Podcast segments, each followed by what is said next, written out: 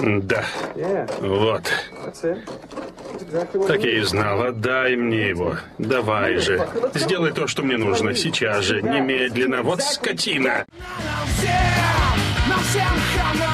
Телега Про. Записываем на ходу. Если ты не смотрел, хочу предложить тебе фильм про нормальных мужиков, которые работают в офисе, ходят на работу каждый день, чтобы зарабатывать бабки, сука, бабки. Офисное пространство 99 -го года. Office Space. Легкая комедия про офисных работников от создателей Бивиса и Батхеда. Пожалуй, это все, что нужно сказать, чтобы ты начал смотреть этот фильм.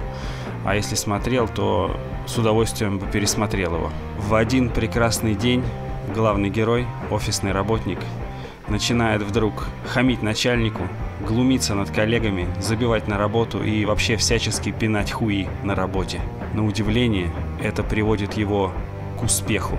В итоге он начинает заниматься темными делами, махинациями, взломами и зарабатывает миллионы. Секрет успеха от создателей Бивиса и Батхеда. Вот что нужно посмотреть. Веселая, юморная комедия с высмеиванием классических офисных стереотипов. Очень неплохо сыгранная, легкая, но со смыслом. По какой-то причине этот фильм даже был отнесен к разряду фильмов о хакерах. На самом деле хакерства там не так много, хотя тема компьютерных взломов и обогащения за счет этого там тоже присутствует. Так что это комедия современная и не потерявшая актуальность. Особенно для тех людей, которые просиживают свои штаны в офисах. Могу сказать, что офисное пространство – это очень смешное и очень грустное кино, потому что оно все пропитано правдой. Этот бред, эти крысиные бега, хождение по кругу, бесконечное делание бесполезного, перекладывание этих бумажек из стопки в стопку, это происходит повсеместно вокруг нас. Наши друзья этим занимаются, мы сами этим занимались или занимаемся. И от этого никуда не деться. Так устроен мир. Люди занимаются бесполезными вещами. И каким-то образом вся эта система в итоге почему-то работает.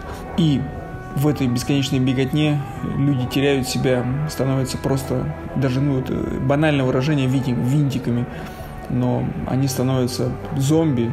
Если говорить о фильме, то это, конечно же, просто шедевр.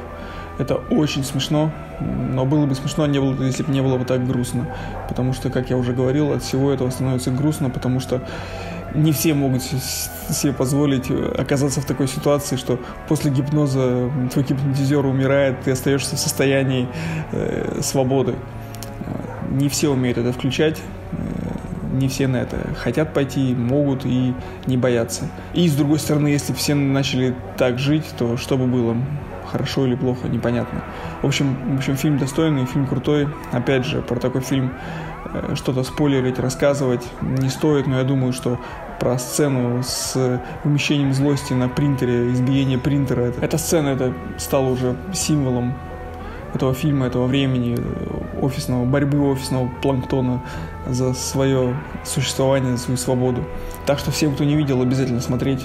У кого что в жизни перевешивает, свобода или не свобода, плакать или смеяться. Не могли бы вы описать нам ваш типичный рабочий день?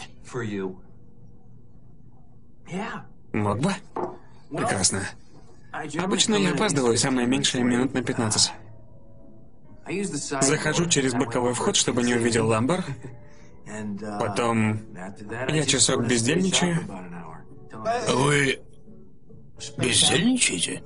Да, просто сижу и гляжу в пространство. Но со стороны кажется, что я работаю. И после обеда я тоже примерно с час расслабляюсь. На этой неделе я по-настоящему работал всего минут 15.